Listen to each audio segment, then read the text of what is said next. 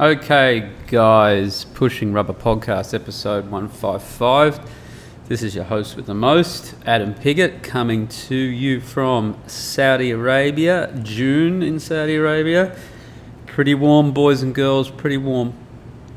Uh, I don't know if I mentioned it the last podcast, but the other other week it actually said 51 degrees centigrade on my car dashboard. I didn't know numbers went that high. Um, but things going well. Um, yesterday, did a trip into Bahrain, my second trip in there, with an English uh, English chap who also lives here at the same compound that I'm in. And uh, yeah, we cruised in there, had a nice time, uh, good lunch, cruised around, found a guitar shop, checked out some guitars, didn't buy anything. Um, but there was uh, there was a couple there because I'm I'm guitarless. I am sans guitar, sensor guitar, no guitar. Um, and that's been eight months, so uh, starting to go on a bit of withdrawal symptoms.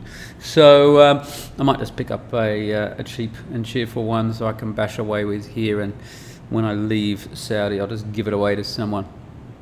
Um, so maybe we might go back there in a couple of weeks. We'll see.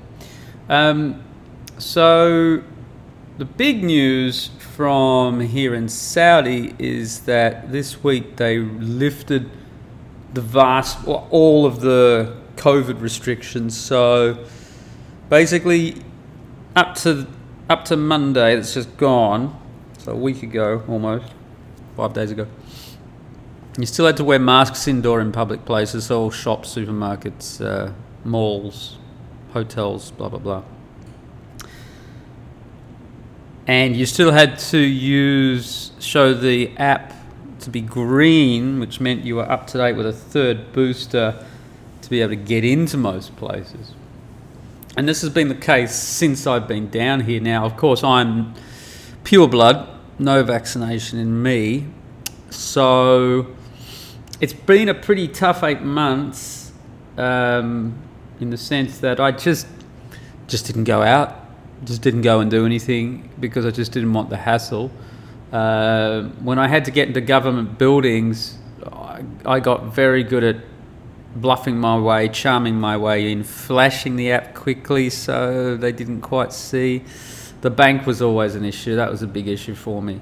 Um, and supermarkets, supermarkets were just. It all depended depended on who was on the door, whether or not I was going to get in. But I got refused a number of times, which was kind of embarrassing. Um, but more, I just want to do my shopping, man. I just want to get my food. So I got really good at sourcing um, shops that were smaller, would, wouldn't check, obviously. Um, and did a lot of my shopping that way. Went to markets, open air markets like fish markets, that sort of thing. And so that was cool. I actually discovered some good places, but there was still there was still some stuff I needed to go to a supermarket for. So what I would do when I would actually get into the supermarket, I would do a mega shop, absolutely mega. So I wouldn't buy one bottle of extra virgin olive oil. I'd buy five, and I'd buy seven chickens, and I'd stick them all in the freezer. That sort of thing, you know. I'd really, really stock up. Um, so that's all come to an end. Over the last couple of months, it was drifting away anyway. People had just had enough. I, I, I wasn't wearing a mask anywhere, and I just didn't care. And you know, a couple of times people was like, "Oh, could you put your mask on?" And I said, "No, I don't have one." And they go, "Oh, here's one for you," and I'd hold it and walk off. So uh, it was, and that was that was not just me being prick. That was if I was going a couple of weeks ago, if I was going into an indoor building 60% of the people would not be wearing masks. I still feel for the staff though, but thankfully, most of them don't have to wear masks either now. So we're basically through this period um, and out the other side. Interestingly enough, I only found out that they lifted the restrictions yesterday, four days after it happened. The English chap told me. I had no idea. Um, I actually had a really busy week and didn't have time to scratch myself. But um, no one else, no one told me. No one told me. Um, and the vast majority of people down here that know me know I'm not vaccinated. Maybe they didn't tell me because they're upset with me that I finally prevailed. Hmm, don't know. Um, in other COVID news, restrictions and vaccine mandates have been lifted in the state of Victoria in Australia, which was, Melbourne was known as the most locked down city in the world during the last two years. Now, I found out about this from an article in XYZ magazine from the great and good David Hiscock. So I went, I jumped online to the Australian newspaper, to their national news section, and no mention of it. So then I jumped onto a bunch of other diff- different sites. I could not find a single mainstream media publication that gave it any coverage at all. Which means that they're just trying to memory hole it. And I was talking to a chap today, I was talking to someone today um, about this who lives in Victoria, who lives in Melbourne.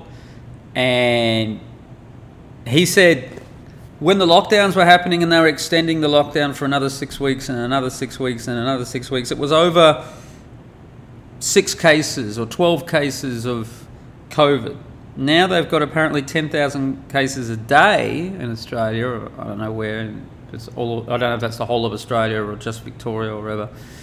And they're memory holding it, lifting all of the um, of the mandates as well. They still have mandates in place for people who work with aged care and that sort of thing, which doesn't make sense at all. I mean, grandma's going to go, grandma's going to go. It's just, and of course, the vaccine doesn't stop you spreading it. We all know that the vaccine is just a ticking time bomb. So, okay, those are a few things to discuss in relation to this.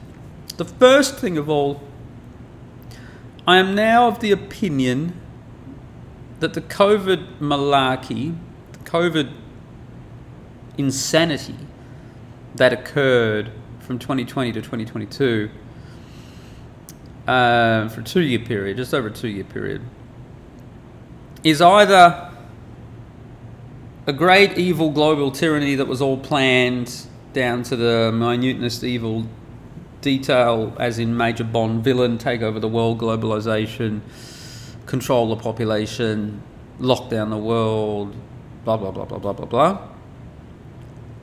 Or it was a case of gross incompetence, stupidity, and a complete dearth, total lack of leadership from the people within politics and bureaucracies that needed to step up. Oh, and major companies as well that needed to step up and say, look, we know this is bullshit. None of it makes sense. We're breaking a whole lot of our own laws uh, by doing this, lockdowns and mandates and all the rest of it. So it's one of those two. It's either it's either Doctor Evil or Doctor Stupid. One of the two. If it's Doctor Evil, that means that they can bring it back at any time because their plan is ongoing. Blah blah blah blah blah. If it's Doctor Stupid, it really means this is memory hold. This is going to be memory hold. And the fact that they are memory holding it in such a big way leads me to believe that it was Dr. Stupid all along. It wasn't Dr. Evil. It was Dr. Stupid. Now, now, I know, I know, I know, there are plenty of you listening to this who will be firmly convinced that it was Dr. Evil and his nefarious schemes behind all of this. And I did believe that as well while it was ongoing, but really, the fact that they're memory holding it, if it comes back in six months and all the, the whole thing starts off again, all right, I'll raise my hand, mea culpa. It was Doctor Evil, but I don't think that's going to happen. I think this is it. It was gross incompetence, gross stupidity by uh, the whole of the Western world. I don't think there was one country in the West that skated. Oh, Sweden. I think Sweden, uh, the Swedes didn't opt in for the self destructive uh, nature of COVID. Um, not sure if there was anyone else. Most of Africa ignored it completely, um, which says something really, because I mean, they're really stupid down there, but they didn't fall for this bullshit. Street smarts. I mean, I. They may, may not be nuclear physicists down there, but they do have a lot of street smarts. You've got to have street smarts in Africa if you are going to survive. Literally. The rest of the world, of course, went along with it. Russia didn't do too badly. There were parts of Russia that lost their head, like the mayor of Moscow at one point was talking about mandatory vaccination for everyone, but the the larger government there in Russia basically pulled him up and said, "Oi, cut it out." Stop being a dickhead. Um, little places, Armenia, skated through pretty clean. Yes, yes. And I know that because I've got a mate over here who is from Armenia. Uh, so he was telling me about that. Vaccination rates very low over there. Um, and I'm sure Outer Mongolia didn't give a shit about this either, let's be honest. But if you're looking at the collective West, apart from Sweden, the rest of it was a big fat fail and a big fat red flag that we are governed by idiots. Uh, they have no courage, they have no moral backbone, there is no leadership, whether it's government bureaucracies or major corporations. Um, definitely not mainstream media. If you were Russia or China and looking at the West now and thinking, is this the best time to kick in the door and the whole rotten structure will come falling down. To quote good old Adolf before he went into Operation Barbarossa in Russia. I think the answer would be yes. I think I think we've just shown that we cannot handle uh, anything of a real critical nature. And can you imagine the West trying to fight the Second World War right now. I just don't think it would go the way that it went before. So that's one of the big that's one of the big takeaways from this. We're governed we really are governed by idiots. And oh, and by the way, I left out churches there because they failed big time as well. The churches, I think, I think the Catholic Church in particular, that's because I'm Catholic, but churches in general, were the biggest failures of this whole thing. They had the most to lose by not stepping up and by following the prevailing line. And that's what they did. If instead they had been the island of sanity and a sea of lunacy, I think that would have raised dramatically the stakes of the church in the world. They had the opportunity to show moral courage, spiritual courage, and to not be of this world, uh, but instead they failed. Kind of like Saul, I suppose, in the Old Testament, let down God just one too many times until it was uh, that's enough for you, mate. So they were the biggest failures. But let's now talk about you. Let's talk about the people who resisted the mandates, who drew a red line in the sand and said, "Yeah, this is my red line and I won't I won't go over this." You've now come out the other side of the 2-year nightmare. And here you are so, first of all, congratulations. Well done. You were thrown into an ad, into adversity and you discovered that you had a spine. You discovered that you had some balls to rub together. You discovered that you wouldn't go along to get along, but you actually had some integrity of your own. That's a big thing. That's nothing to be discounted you should give yourself a pat on the back, big time. You might, quite definitely, I know there are people uh, listening to this who lost their jobs, who suffered greatly. I don't know if anyone lost a marriage over this out of the people who listen to me. I'm sure that's happened, without a doubt, obviously. And I'm pretty sure that people have lost their lives as well, whether it be to suicide or uh, not getting the health care they needed at that time because the timing was terrible with this whole COVID shit. But if you've come out the other end and you're in one piece, you've been tested and you passed the test.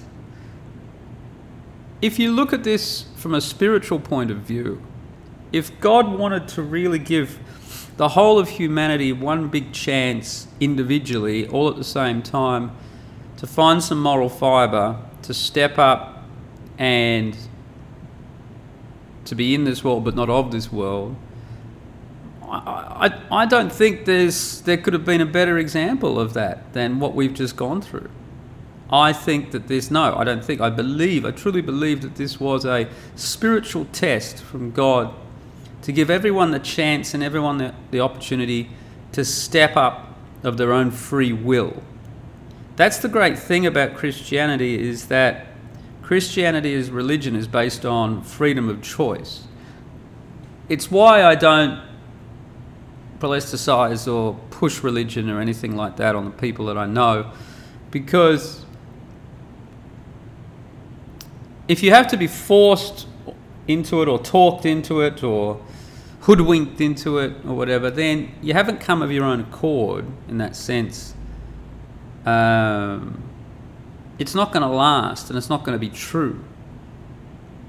This was a chance, this was an opportunity, this whole debacle for people to, yes, discover their moral fibre, discover their strength, but also to discover their strength through God that to get through it, I would need to turn to God. I'm sure there are many, many people who did that. I saw a comment on Cadillacsy Files this week on the open thread, and I've saved it. Let me get it here. It was about leftism, a misbegotten, perverted offspring of Christianity. And one of the commenters there wrote this We have well and truly entered an age in which Christianity no longer seems to have an appeal to current generations. It is tempting to believe that Nietzsche's belief that self realization does not have to be obtained through religion has become the most attraction, attractive option for most. Those who still go through the motions of church attendance most often adopt crazy beliefs, beliefs in relative, relativism that misrepresent the actual precepts of Christianity. The transcendent principles of the teaching of Jesus get lost in this muddled interpretation. We need a second coming. I disagree. I disagree that we've entered a, truly entered an age in which Christianity no longer seems to have an appeal to current generations. I think we are emerging from that age. We've been in an age for the last 50 years, since the late 1970s, in which Christianity no longer seemed to have an appeal to current generations. My family unit, I grew up Catholic, Christian Brothers School, went to church every Sunday with the family, mum, dad, me, and my brother, Sunday school, everyone we knew, Christian. It was the normal life. This was in the 70s and early 80s, up until 1983. The parish priest used to come around. We had two different ones because one retired or died. I don't know. I was very young. Used to come around for dinner every now and again with the family, sit there with all of us. My dad would ask his advice on different things. Uh, the priest would give his advice. Apparently, the advice was often very good from a spiritual and also from a worldly sense. And then my parents got divorced in 84. They separated in 84, my first year of high school. And of course, we literally stopped going to church overnight. And it was if it was if our foundation years of Christianity, my first 13 years of my life based on Catholicism, never existed. There wasn't even a chat of, we're not going to go to Mass anymore because well, it, was, it just stopped in the family. That was it, done. Finished. And our family, our small family tragedy was a microcosm of the greater broader tragedy that was being played out at that time, in which the generations were turning away from Christianity, that Christianity no longer had an appeal. And that has gone on for the last 40 years.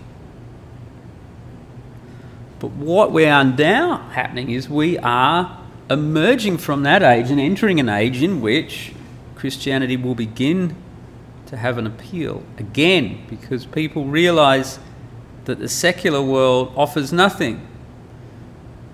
Christianity is truth, of course. And if you are secular, then truth becomes subjective. And then you have uh, homosexual transgender story time, um, feminism, all the other isms, you name it, all lumped in together.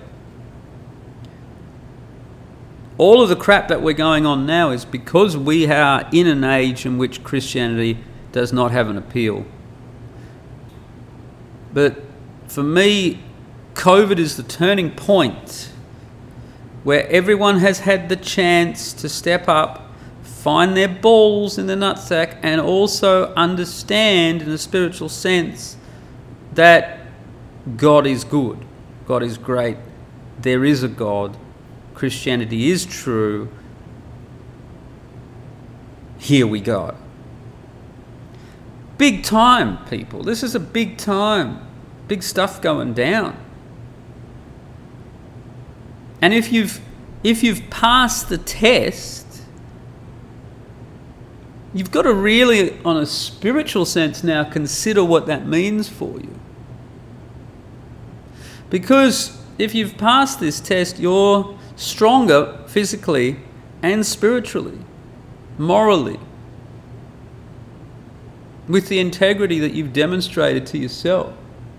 It's all well and good to philosophize and do the talk the talk and blah blah blah and write the words on the internet, but when it all comes to shove,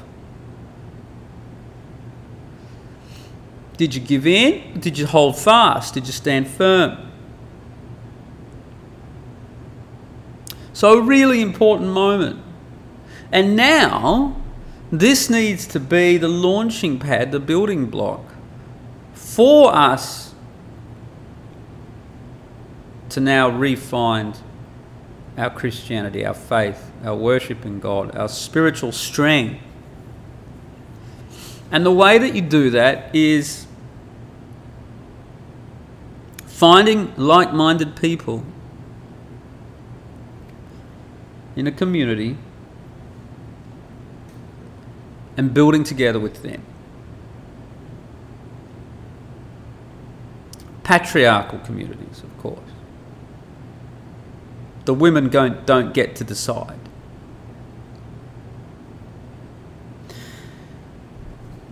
The chap I was talking to today, so last week I did the Alphabet Soup agency uh, episode.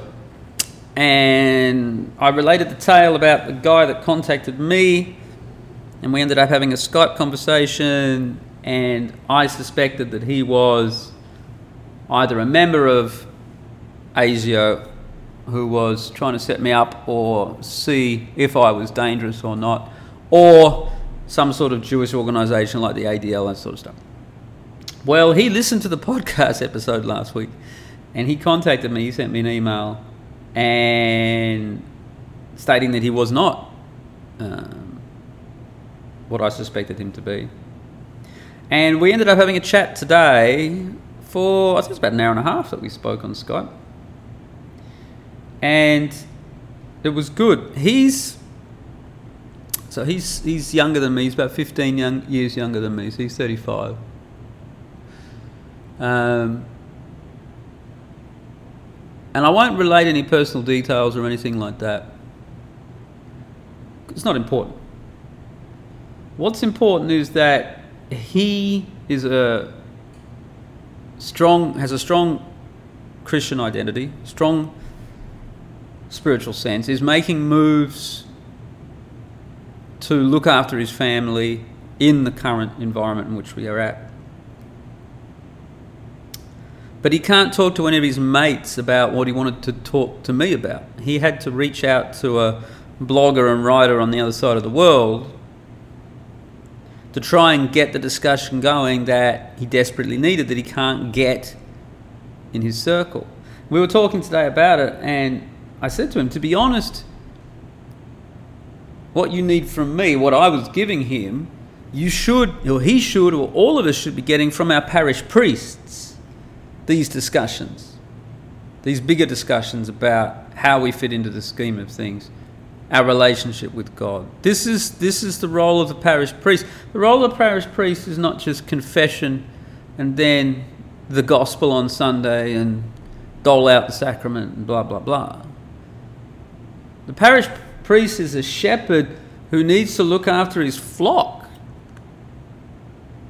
Be, he needs to be invested in them. When I first went back to the Catholic Church in the Netherlands, I went to the Catholic Church in Leiden. I went to that church for about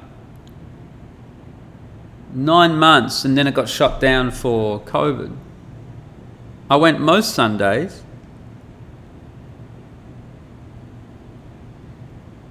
The parish priest knew who I was. I definitely stood out. I'm obviously not Dutch. There was no attempt from that priest to engage with me whatsoever. I see you're new here. What about if you come along this week? Would Tuesday uh, afternoon be suitable for you? We can have a cup of coffee and a discussion, blah, blah, blah, which I would have appreciated no end.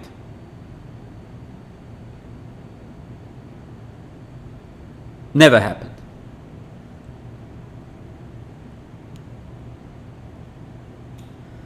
Then I went, I discovered the Sedevacantist church right down in the bottom of the Netherlands. And I went there as often as I could. It was a long drive. I didn't get there every Sunday.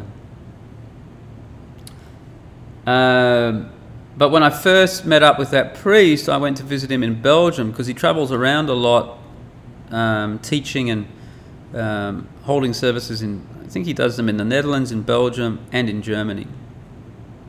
And he goes to Italy on occasion as well. I think he speaks like four languages. And organised the meeting with him, drove to Belgium, which was about a two and a half hour drive, something like that. And he and I sat and spoke for a couple of hours. And it was interesting because it was his younger guy. I think he's a, I think he's in his early thirties. And I gave him as much time to talk as he gave me. I listened to him as much as he listened to me. He told me about his life and his spiritual journey as much as I spoke to him. I had the feeling that he needed me as much as I needed him.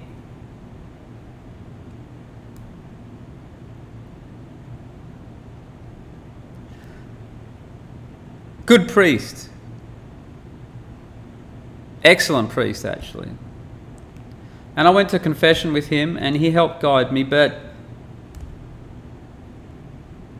he was also a bit hands off. From my experiences, priests today don't roll up their sleeves and engage with their parishioners.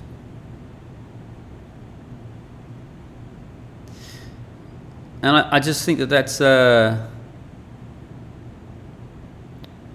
that's a damn shame. So, talking to this guy today, I said to him, listen, you need to find yourself not just church, you need to find yourself the priest, the priest that you need. And I think that we've got to be proactive on this. We've got to seek out our priests and we've got to make the coffee appointment with them. Because the church has been so hobnobbled, cut off at the knees, that the onus is now on us as parishioners to be the driving force and to whip our priests into shape. That's what we need to do. We need to hold we need to start holding them to really high standards, the same standards that we have to hold to ourselves. The same standards that compelled us to draw a line in the sand and say, in relation to the whole COVID debacle, yeah, this is this is the point where where it's, it's I'm not stepping back.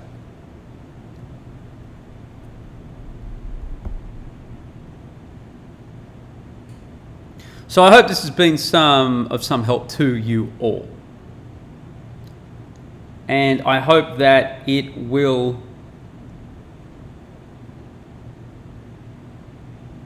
give you a push to get out there and start looking after your spiritual welfare as much as your material and physical one.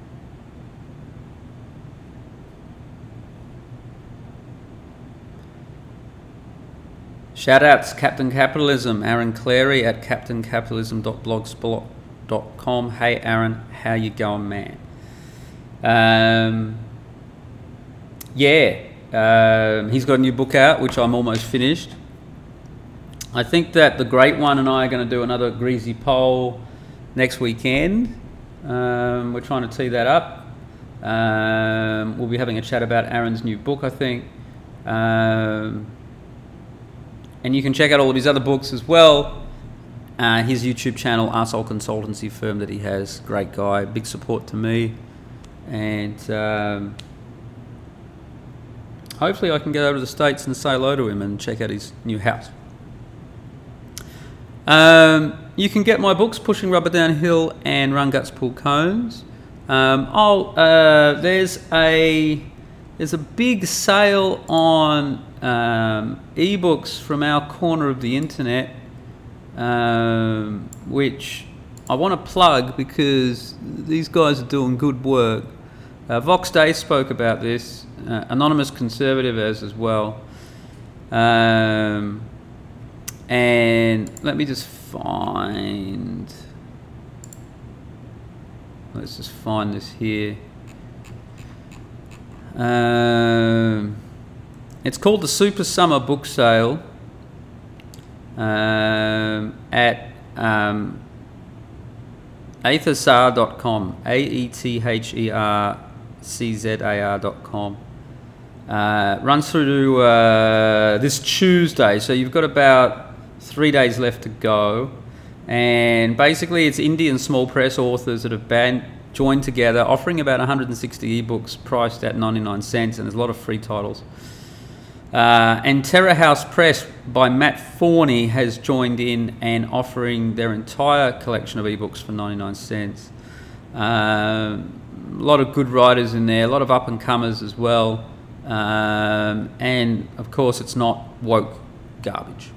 Um, so go support those guys as well if you want to get some good summer reading um, from authors who don't hate you and want you dead, as Vox put it. So there's a link to Terror House Press on my blog, uh, blog roll there, Terror House Literary Magazine.